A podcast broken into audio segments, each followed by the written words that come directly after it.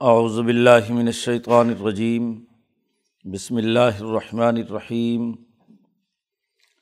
ومن الناس من يعبد اللہ علی حرف فعین اصابہ خیر اطمأن به وعین اصابت فتنۃ انقلب علی وجہ خسرت دنیا والآخرہ ذالک هو الخسران المبین۔ یدعو من دون اللہ مالا یضرہ و مالا ينفعہ ذالک هو الضلال البعید. یدعو لمن ضرہ اقرب من نفعہ. لبئس المولا و لبئس العشیر.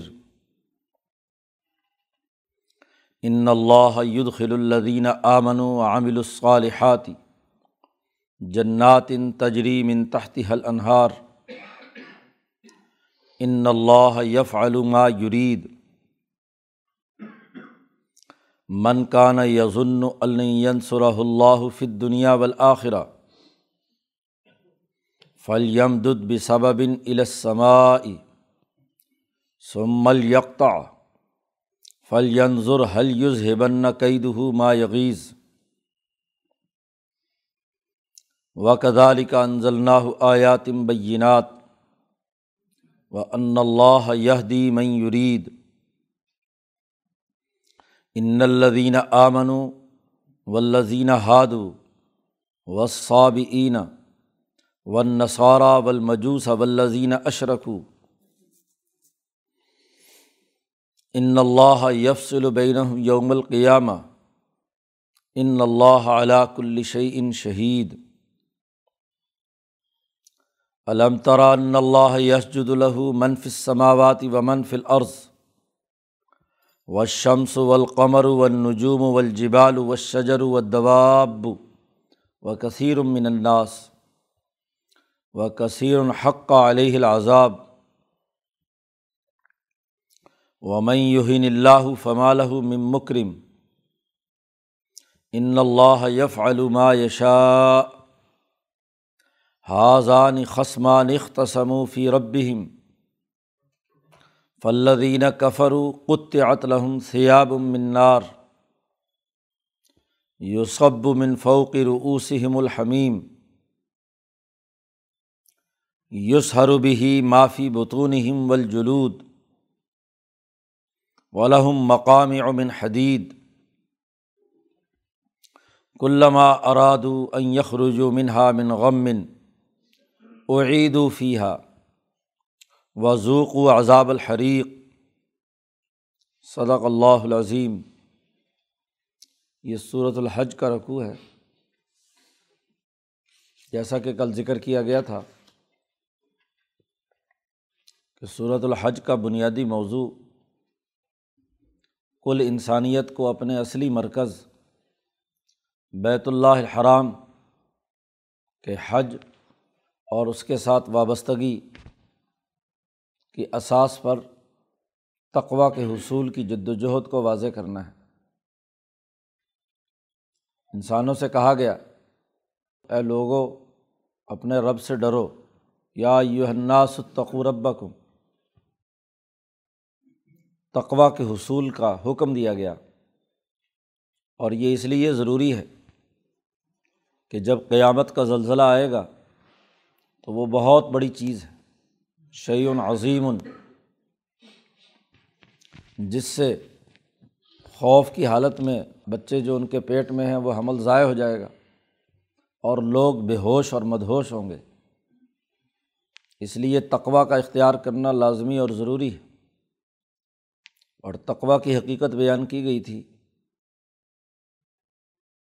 کہ پیران پیر شیخ عبد القادر جیلانی فرماتے ہیں کہ تقوا میں سب سے پہلی بات تو یہ ہے کہ انسان حق و باطل میں تمیز پیدا کر لے۔ ایسا علم و شعور جس کے ذریعے سے حق اور باطل کے درمیان فرق اور امتیاز پیدا ہو جائے۔ پھر جو حق ہو، اس کو دنیا میں غالب کرنے اور جو باطل ہو، اسے مٹانے کی جد وجہد کرے۔ اللہ کے ڈر سے، اللہ کے تعلق سے عدل و انصاف قائم کرے۔ اب اس کا تعلق علم و شعور سے تھا۔ تو پچھلے رقوع میں اس علم و شعور کے جو دشمن جھگڑنے والے لوگ ہیں، دو طرح کے ان کا تذکرہ آیا تھا۔ وامن الناس من یجادل فی اللہ بغیر علم و یتبعک اللہ شیطان مرید بغیر علم کے جھگڑتے ہیں۔ ان کے تمام قضایا اور جملے اور فیصلے جدلیت پر مشتمل ہیں، یقینیات اور حقائق پر مشتمل نہیں ہیں۔ ان کو سمجھانے کے لیے دلائل دیے تھے۔ پھر دوسرے لوگ وہ مزید دائرہ وسیع کر لیا۔ وامن الناسم یوجاد الف اللہ بغیر علم ولا ہدن ولا کتاب منیر نہ ان کے پاس کوئی علم ہے، نہ کوئی دلیل ہے، اور نہ ہی کوئی واضح اور دو ٹوک اور روشن کتاب ہے۔ بلا وجہ اعتراض کرتے ہیں، جدل میں مبتلا ہے اب اسی تناظر میں ایک تیسرے گروہ کا تذکرہ ہے کہ جو گروہ بظاہر تو ایمان لے آتا ہے، لیکن حقیقت میں وہ ایمان والا نہیں ہے۔ وامن الناس یا ابود اللہ علیہ حرف۔ انسانیت کا تیسرا طبقہ۔ شروع صورت میں آغاز کل انسانیت سے یا الناس۔ لیکن انسانوں کے جو منفی رویے ہیں، ان کو سمجھے بغیر انسانوں کے جو اصل اور سچے اور تقوا والے رویے ہیں، وہ سمجھ میں نہیں آ سکتے۔ اصل تو یہ ہے کہ انسانی دلوں میں اللہ کے تعلق سے شاعر اللہ کی عظمت پیدا ہو۔ اور جس میں یہ عظمت نہیں ہے، ان انسانوں کا یہاں پہلے تحلیل و تجزیہ کیا ہے۔ جب تک آپ اپنے مدوین جن کو آپ دعوت دے رہے ہیں، ان کی صحیح کیفیت سامنے نہ ہو، ان کے سوالات اور اشکالات سامنے نہ ہوں تو آپ صحیح طریقے سے دعوت نہیں دے سکتے۔ ان کے رویے معلوم ہونے چاہئیں ان کی سوچیں کیا ہیں؟ تو کچھ لوگوں میں ایسے لوگ ہوتے ہیں کہ جو کوئی نظریہ قبول کرتے ہیں لیکن کنارے پر کھڑے ہو کر، دور دور سے۔ بظاہر تو بات قبول کر لی، اللہ کی عبادت کا دعویٰ بھی کیا۔ اللہ کی عبادت کرتے ہیں اللہ حرف حرف کہتے ہیں کنارے کو۔ گرامر میں بھی حرف حروف انہیں کو کہا جاتا ہے کہ جو دراصل کنارے پہ ہوتے ہیں۔ کیوں؟ اس لیے کہ فعل اور اسم تو مرکب ہوتا ہے۔ تو اس کے تو اپنی کوئی معنویت ہوتی ہے۔ حرف کی کوئی معنویت نہیں ہوتی۔ اس کو اٹھا کر چاہے اسم میں داخل کر دو، چاہے فعل میں داخل کر دو۔ یا اکیلا ہی کھڑا رہے۔ اس کی معنویت بھی نہیں ہوتی۔ تو جو لوگ حرف پر کھڑے ہو کر عبادت کرتے ہیں، تو ان کو بات سمجھ میں نہیں آ سکتی۔ کیوں؟ اب حرف پر کھڑے ہو کر عبادت کرنے کا کیا مطلب ہے؟ کنارے پر کھڑے ہو کر عبادت کرنے کا مطلب کیا ہے؟ اللہ نے اس کی مزید وضاحت خود ہی کر دی۔ فعین اصابہ خیرن اگر انہیں اس عبادت کرنے میں، اس نظریے کو قبول کرنے میں کوئی مال شال ملے تو اطمان نہ بھی بڑے مطمئن ہوں گے کہ واہ جی واہ، یہ نظریہ تو بڑا اچھا ہے۔ یہ پروگرام تو بہت اچھا ہے۔ یہ انقلاب کی باتیں تو بڑی مفید ہیں جس میں پیسے ملیں مال ملے، عزت ملے، طاقت ملے۔ فعین اصابہ خیرن اطمان بھی۔ و ان اصابت ہو فتنا اور اگر انہیں کوئی آزمائش یا جانچ پرکھ ان کی کی جائے، پڑتال کی جائے کہ یہ کتنے کے پانی میں ہے؟ ان سے کوئی مالی قربانی مانگی جائے یا جسمانی قربانی مانگی جائے؟ اعلیٰ مقاصد اور اعلیٰ نظریے کے لیے تقوا کی اساس پر نظام قائم کرنے کے لیے کوئی قربانی مانگی جائے، کوئی آزمایا جائے، کوئی مصیبت آ جائے، تو انقلاب اعلیٰ وجہ ہی، اس کا انقلاب واپس لوٹ جاتا ہے۔ انقلاب اعلیٰ وجہ ہی۔ وہ اپنے چہرے پر اسی طرف بدل جاتا ہے۔ اس کا انقلاب ذاتی مفاد کا ہوتا ہے۔ وہ سمجھتا ہے کہ سسٹم خراب ہے۔ تو سسٹم نے مجھے کچھ نہیں دیا، لہٰذا میں تو کیا ہے؟ اور اگر وہی سسٹم اس کو مال و دولت دے دے تو اس کا انقلاب تو وہیں مکمل ہو گیا۔ اسے مزدوری مل گئی اس دن کی۔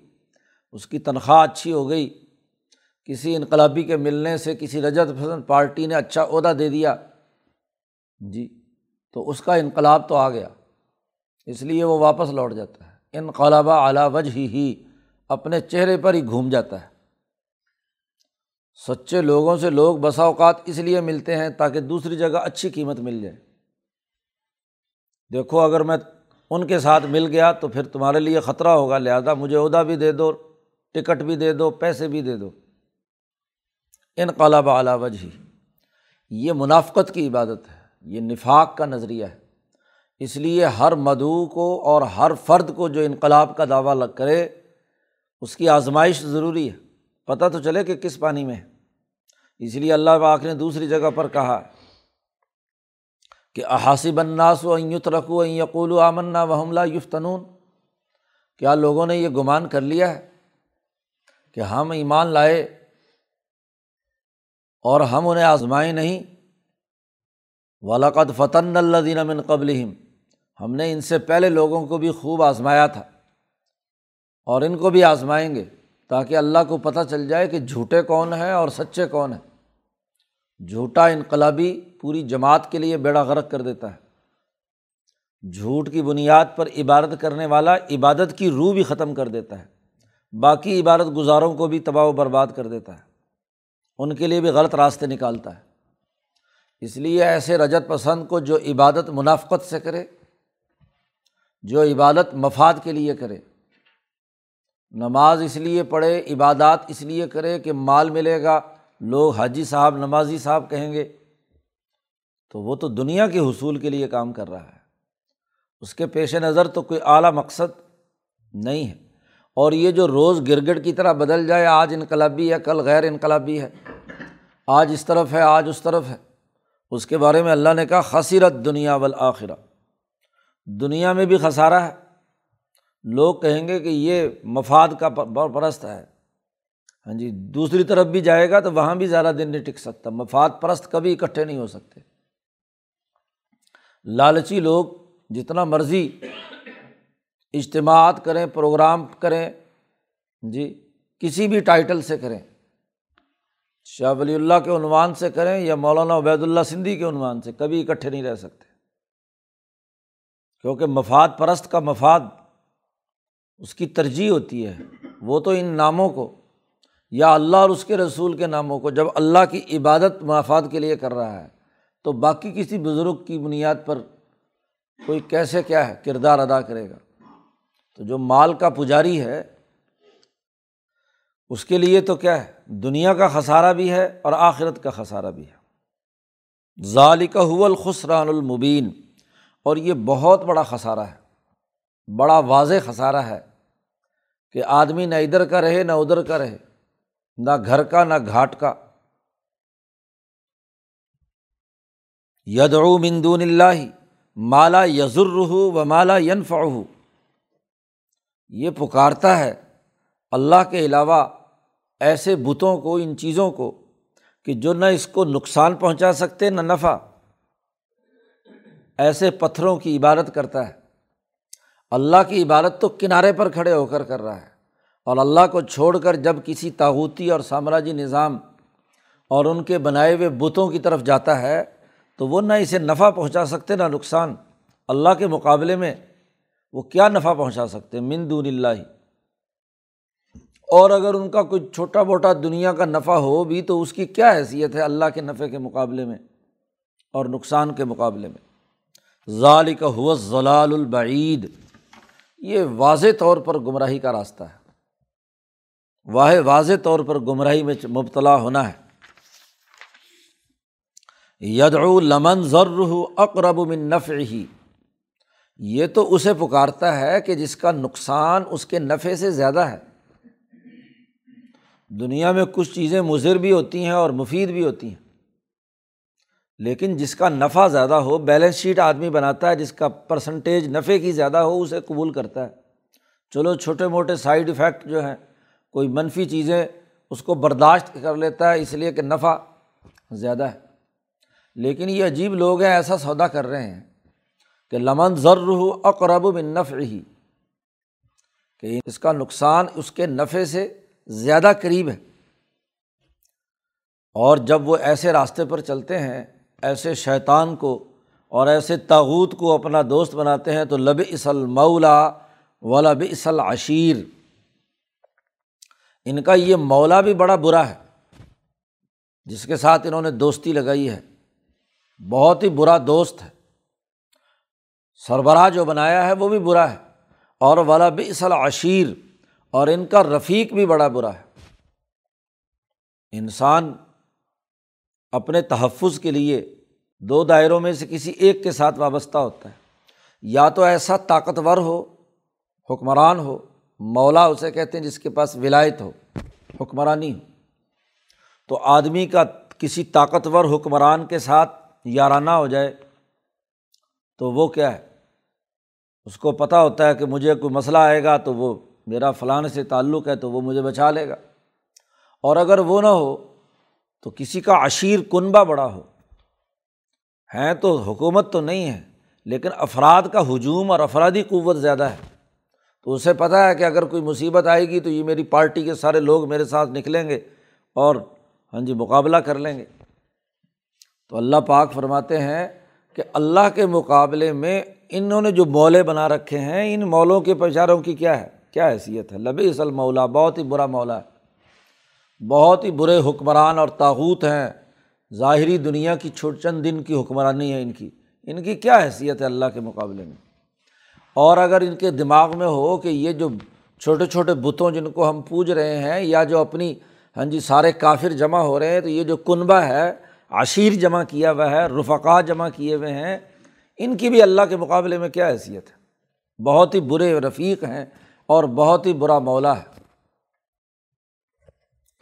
یہاں تک تین ومن الناس پیچھے لا کر انسانیت کی تقسیم کہ انسانوں کے یہ تین طرح کے رویے ہیں۔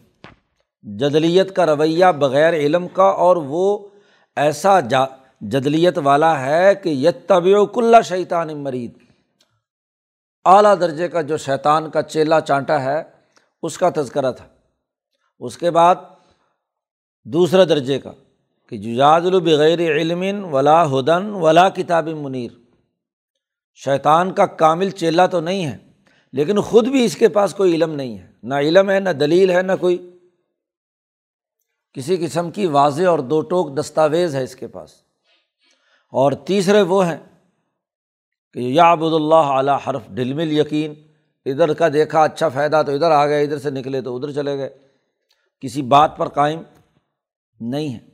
تو یہ انسانوں کے تین طبقات کا تذکرہ پہلے کیا گیا۔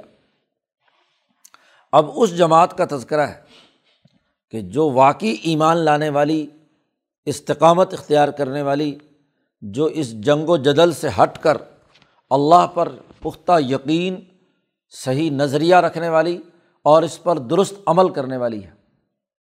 ان اللہ خل اللہ اس کے انعامات کیا ہیں؟ بے شک اللہ پاک داخل کرے گا ایمان والوں کو اور وہ جنہوں نے عمل کیے ہیں۔ جنات ان تجریم ان تحت النہار نیک عمل کرنے والے لوگ۔ آمن و عامل الصالحات، جن کا نظریہ صحیح، یقینی اور پھر اس نظریے کے مطابق انہوں نے صحیح اور درست عمل بھی کیا۔ اجتماعیت قائم کی، ان کو اللہ پاک داخل کرے گا جنات ان تجری۔ ایسے باغات میں جن کے نیچے نہریں جاری ہیں۔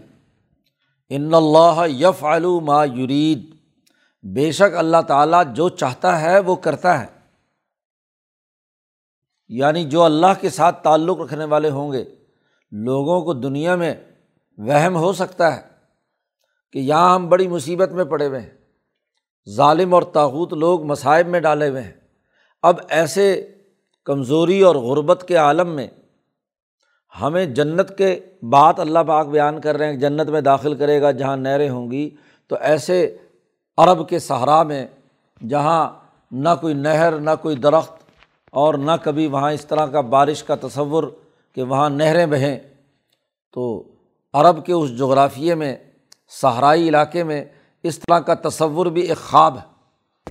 تو اللہ نے کہا کہ یہ خواب کی بات مت کرو، ان اللہ یف علوما یرید۔ اللہ تعالیٰ جو چاہتا ہے وہ کر گزرتا ہے۔ جو حکم دے گا اس کے مطابق ضرور عمل ہوگا۔ یہ جنات اور باغات تمہیں ضرور ملیں گے جن کے نیچے نہریں جاری ہیں۔ منکانہ یزن اللہ اللہ فت دنیا ولاخرہ اب یہ اس مومن جس کا تذکرہ آیا ہے، یا نبی اکرم صلی اللہ علیہ وسلم، ان کے حوالے سے کسی کے دماغ میں اگر یہ بات ہو کہ ان کی اللہ مدد نہیں کرے گا دنیا اور آخرت میں، من کانا یزن جس کو یہ گمان اور خیال ہو کہ اللہ صلی اللہ، کہ اللہ تعالیٰ ان رسول اللہ صلی اللہ علیہ وسلم کی یا یہ جو مومن جس کو اللہ نے جنت میں داخل ہونے کا ذکر کیا ہے، ان کی اللہ مدد کرے گا دنیا میں۔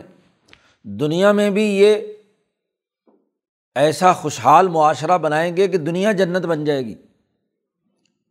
کہ سب زکوٰۃ دینے والے ہیں، لینے والا کوئی نہیں۔ خوشحالی ہے، ترقیات ہے، اور یہی جماعت جب آگے بڑھ کر عراق اور ایران اور کیسر و کسرا کو شکست دے کر وہاں دین غالب کرے گی، تو وہاں نہریں، باغات، شام، بغداد، یہ ساری جنات تجری تحت النہار خوبصورت سے خوبصورت چیزیں وہاں تیار کی گئیں۔ تو یہ جو جماعت تیار کرے گی، اس جماعت کا دنیا میں بھی نتیجہ نکلنا ہے اور آخرت میں بھی اللہ نے جنت، جو کامل ترین جنت ہے، وہ ملنی ہے۔ تو اگر کسی کا گمان اور خیال یہ ہو کہ یہ نہیں ملے گی، اللہ ان کو نہیں دے گا۔ لئی اللہ صلاح اللہ پھر دنیا والآخرہ، دنیا میں بھی اور آخرت میں بھی۔ دنیا میں جنت بنے گی اور نہ آخرت میں بنے گی، جس کا یہ گمان یا خیال ہو، جس کافر یا جس منافق کا۔ تو فل یم دد بھی صبن السمائی۔ اس طرح کرو کہ ایک رسی نیچے سے لے کر آسمان تک تان لو۔ جی۔ فل یم دد بھی صبن السمائی۔ آسمان کی طرف ایک رسی کھینچ لے۔ اور سمل یکتا پھر اسے کاٹ دے۔ فل ینظر، اور پھر دیکھے۔ کہ حل یوز ہی بننا قید ہو ما یغیز کیا اس کا غصے کا جو مکر و فریب ہے وہ ختم ہوا یا نہیں؟ قرآن حکیم نے اسے کہا ہے کہ وہ جو غضب کی حالت میں ہے، غصے کی حالت میں ہے کہ مجھے تو یہ انعام نہیں مل رہا، ان مسلمانوں کو مل رہا ہے۔ ان کے لیے جنات ان تجری تحت النہار کا اللہ نے وعدہ کیا ہے۔ ان کے لیے انعامات الہی کا تذکرہ کیا ہے، ان کی نصرت کی بات کی ہے۔ اور اگر اس کو، اس نصرت سے کیا ہے، بڑا چڑ ہے، تو اس کے اندر طاقت ہے رسی آسمان تک تاننے کی۔ تو تان لے۔ ظاہر ہے کہ نہیں کر سکتا۔ اور رسی اگر تان کر چڑھ کر یہ اوپر جا کر دیکھنا چاہتا ہے کہ جنت ان کو ملنی ہے کہ نہیں ملنی، تو نظر آتا ہے تو پہلے تو نظر دیکھ لے۔ اور اگر غصے سے اس پر چڑھ نہ سکے، رسی ہی نہ تان سکے، یا تان تو لی لیکن اسے پھر کاٹ بھی دے۔ سمل یکتا تو یعنی گویا کہ اس کو ذلیل اور رسوا اور مایوسی کی مزید حالت میں اللہ نے یہ جملے کہے ہیں۔ اس کو کاٹ بھی لے۔ پھل ینظر پھر دیکھے کہ کیا اس نے جو اپنی مکر و فریب کا غصہ ہاں جی کیا ہے مسلمانوں کے خلاف تو وہ غصہ اس کا ٹھنڈا ہوا کہ نہیں؟ تو اس کو مزید غضب ناک کرنے کے لیے غیض بڑھانے کے لیے، اس کی اکتاہٹ اور مایوسی کو مزید بڑھانے کے لیے اللہ نے یہ جملہ کہیں تمہارے گمان کے مطابق تھوڑا ہی ہوگا معاملہ۔ وہ تو اللہ نے کرنا ہی کرنا ہے۔ اور جب جا کر یہ دیکھے گا وہاں تو پتہ چلے گا کہ ان کو جنت ملی ہوئی ہے۔ ان کو انعامات ملے ہوئے ہیں۔ یہی ہوا جب مکہ فتح ہوا تو ان تمام کے غصے ہاں جی ختم ہو گئے۔ جی غضب سے جو جنہیں یا تو مر گئے یا قتل ہو گئے اور یا انہیں سرنڈر کر کے ایمان لانا پڑا۔ قرآن کہتا و کدا علی کا اند اللہ آیاتم بینات ایسے ہی ہم نازل کرتے ہیں۔ واضح دلائل۔ آیاتم بینات وہ ان اللہ یہ دی میں یرید اور اللہ تعالیٰ ہدایت دیتا ہے، دلائل سمجھاتا ہے، باتیں سجھاتا ہے جس کو چاہتا ہے۔ جس کی سمجھ ماری جائے، جس نے ابتدا غلط فیصلہ کیا، اس کو سمجھ کیا آئے گی؟ جی جو سمجھنا چاہے گا، اس کو ہدایت ملے گی۔ اور پھر اگلی بات بھی واضح کر دی۔ ان الدینہ امن بے شک جو لوگ ایمان لائے ولدینہ ہادو، اور وہ لوگ جو یہودی بنے و صابئینہ اور وہ لوگ جو صابی ہیں۔ ہندو اور سکھ اور اسی طرح بدھ۔ و نصارہ اور جو عیسائی ہیں۔ ولمجوس جو آتش پرست ہیں، جو دو خداؤں کے قائل ہیں۔ ولدینہ اشرکو، اور وہ جنہوں نے شرک کیا۔ شروع صورت میں تمام انسانوں کو مخاطب کیا تھا۔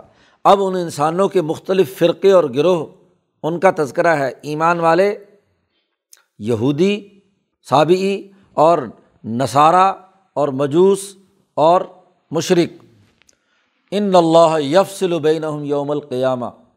قیامت کے دن اللہ تعالیٰ ان کے درمیان فیصلہ کرے گا کہ کون صحیح تھا اور کون غلط تھا۔ ان اللہ علاء الشعین شہید۔ بے شک اللہ تعالیٰ ہر چیز کا نگہبان ہر چیز کو دیکھنے والا ہے۔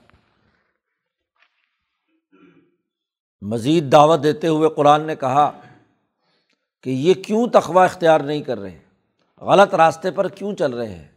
حالانکہ اگر یہ دیکھیں تو علم تارا، کیا تم نے دیکھا نہیں کہ ان اللہ یش جد الہو منف سماواتی و منف العرض کہ اللہ کے لیے سجدہ کر رہے ہیں وہ تمام مخلوقات جو آسمانوں میں ہیں اور وہ تمام جو زمین میں ہیں، تمام مخلوقات۔ قرآن نے دوسری جگہ پر کہا بھائی من شعین اللہ یوسب ہو بحمد ہی کوئی کائنات کی ایسی پیدا شدہ چیز نہیں ہے جو اللہ کی تصویر تحمید نہ بیان کر کر رہی ہو۔ ولا کلّہ تفقہ نہ تصویر ہوں لیکن تم اس کی تصویر کو سمجھ نہیں رہے۔ انسانوں کو نہیں پتہ چل رہا، جانور بھی تصویر کر رہا ہے درخت بھی، چرند بھی، پرند بھی، تمام اشیا ہر ایک اپنی اپنی استعداد، طاقت اور قوت کے مطابق اس میں مشغول ہے منفی سماوات و منفی لفظ اور یہ اتنا بڑا سورج جو تمہیں توانائی فراہم کرتا ہے، یہ بھی اللہ کے سامنے سجدہ ریز ہوتا ہے۔ نبی اکرم صلی اللہ علیہ وسلم نے فرمایا کہ پتہ ہے کہ یہ سورج جب غروب ہوتا ہے تو عرش الٰہی میں جا کر ذات باری تعالیٰ کے سامنے سجدہ کرتا ہے اور اجازت مانگتا ہے کہ ہمیں اگلے دن طلوع ہونا ہے یا نہیں۔ اگر طلوع کی اجازت ملتی ہے تو اگلے دن مشرق سے طلوع ہوتا ہے اور اگر اللہ میاں کہے گا کوئی اجازت نہیں، واپس لوٹ جاؤ۔ تو پھر جہاں سے غروب ہوا تھا وہیں سے واپس لوٹے گا اور الٹی گنتی شروع ہو جائے گی، پوری کائنات کی گراریاں ٹوٹ جائیں گی، قیامت برپا ہو جائے گی۔ تو سورج بھی روزانہ سجدہ کرتا ہے، چاند بھی، ستارے بھی، پہاڑ بھی سجدہ کرتے ہیں۔ وہ شجر، تمام درخت بھی و دواب اور تمام جانور، تمام معدنیات، نباتات، حیوانات اور وہ کثیر من الناس۔ انسانوں میں سے بھی بہت بڑی اکثریت اللہ کے سامنے سجدہ ریز اور وہ کثیر الحق علیہ العذاب۔ اور بہت سارے ایسے انسان بھی ہیں جن کے اوپر عذاب برحق ہو گیا۔ انہوں نے سجدہ نہیں کیا، تکبر اور غرور کیا۔ انسانوں کے لیے یہ بات باقی جتنی بھی مخلوقات ہیں وہ تمام سجدہ کرتی ہیں۔ تو جب سب مخلوقات سجدہ کر رہی تو تم کیوں نہیں کرتے؟ تم اللہ کی بات کیوں نہیں مانتے؟ تم اللہ کے ساتھ تعلق قائم کیوں نہیں کرتے؟ ومئی یوہین اللہ فمالہ مم مکرم جسے اللہ تعالیٰ ذلیل اور رسوا کرے، اس کو کون عزت دینے والا ہے؟ فمالہ مم مکرم کوئی عزت دینے والا اس کو نہیں ہے۔ ان اللہ یف علو ما یشا بے شک اللہ تعالیٰ کرتا ہے جو چاہتا ہے۔ اس کی مشیت کے مطابق اس کی طاقت اور قوت ہے۔ کہ جو نتیجہ پیدا کرنا چاہے وہ نتیجہ پیدا ہوگا۔ اب یہ دو جماعتیں ہو گئیں، ایک وہ جو اللہ دینہ آمن و عامل الصالحات اور ایک یہ جو مختلف گروہوں سے تعلق رکھنے والی ہیں۔ تو یہ دو فریق ہیں جو جھگڑ رہے ہیں۔ مکہ کے بارے میں خاص طور پر کہا کہ یہ مکہ میں دو جماعتیں ہیں، ایک طرف ابو جہل اور ایک طرف ابو بکر صدیق رضی اللہ تعالیٰ عنہ اور ان کی پوری جماعت اختصم فی رب یہ اپنے رب کے بارے میں جھگڑ رہے ہیں۔ ایک رب کو مانتا ہے اور منوانے کا نظام قائم کرنا چاہتا ہے، اور ایک رب کے بارے میں جھگڑ کر رب کا انکار کرتا ہے۔ تو فلدینہ کفرو جو لوگ اللہ کا رب کا انکار کرنے والے ہیں، ظالم ہیں، قطعت لہم سیاب منار ان کے لیے جہنم کے کپڑے تیار کیے گئے ہیں، قطعت کاٹے گئے ہیں، ان کے لیے بنائے گئے ہیں۔ درزی کپڑا کاٹتا ہے، بنانے کے لیے سائز کے مطابق، تو کاٹنے سے مطلب بنانا ہے۔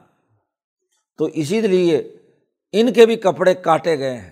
اللہ نے جو آگ سے کپڑا بنانے کے لیے اسپیشل درزی بنایا ہے، دروغہ جہنم۔ وہ ہر ایک کے سائز کے مطابق اس کے کپڑے جہنم کے بنائے گا۔ اور جہنم کا لباس پورے جسم پر پہنایا جائے گا، آگ کا۔ اس کے بعد آگے کیا ہوگا؟ یوسب بن فو کی روس ہم الحمیم۔ ان کے سروں کے اوپر جلتا ہوا، کھولتا ہوا پانی ڈالا جائے گا۔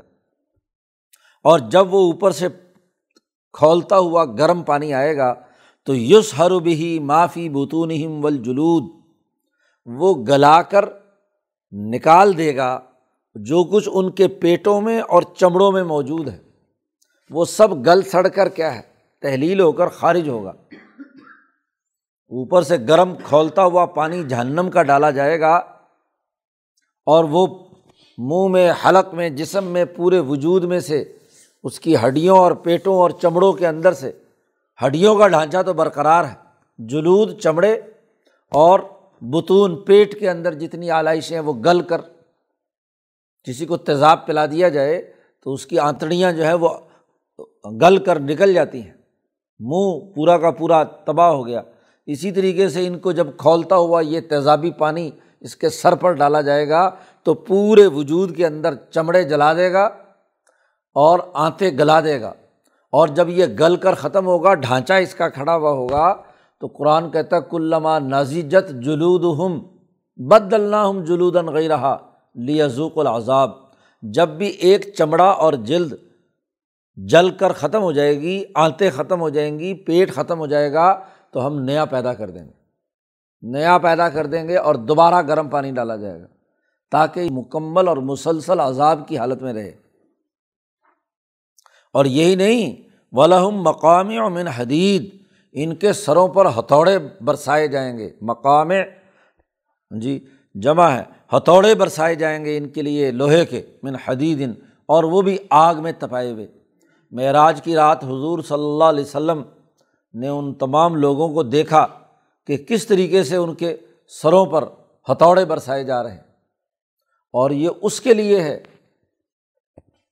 کہ جس کے پاس علم تھا، کسی بھی شعبے کا علم تھا لیکن اس نے اس علم کے مطابق لوگوں کو رہنمائی نہیں دی، بلکہ علم فروشی کی۔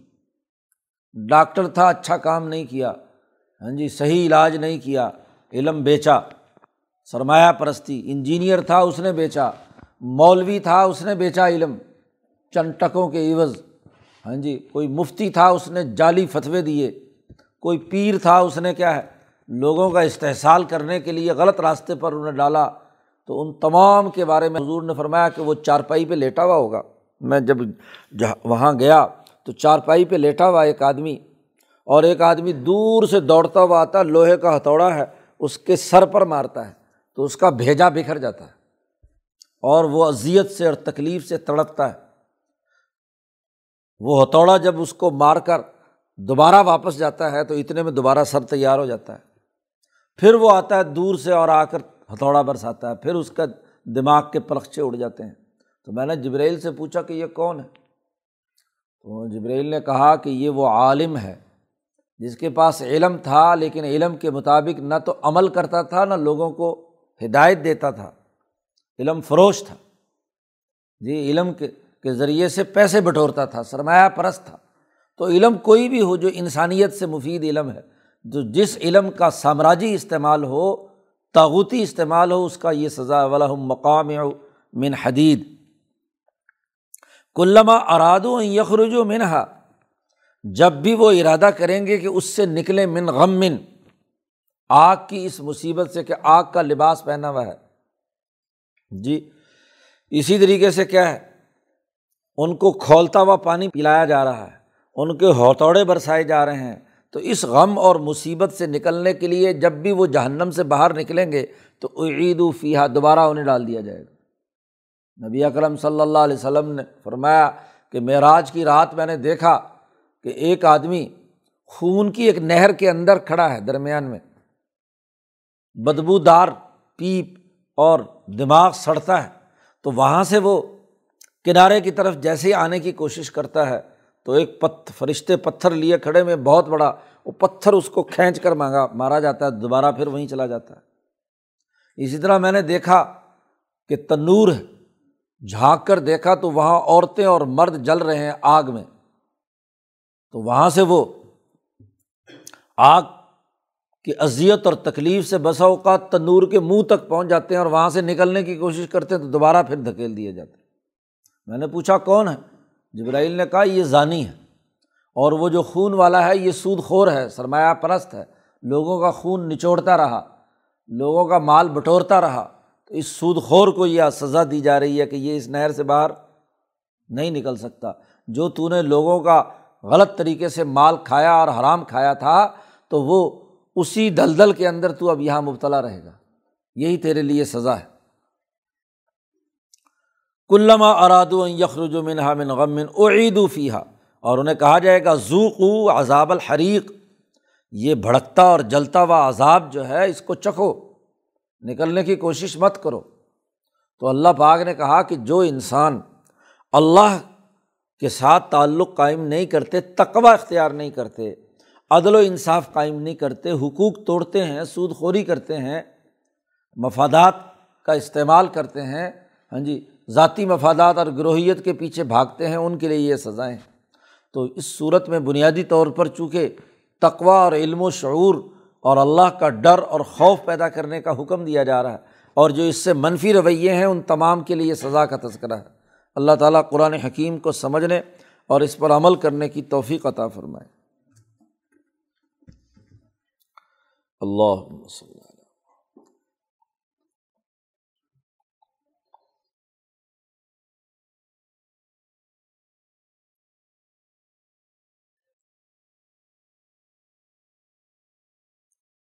اجمعین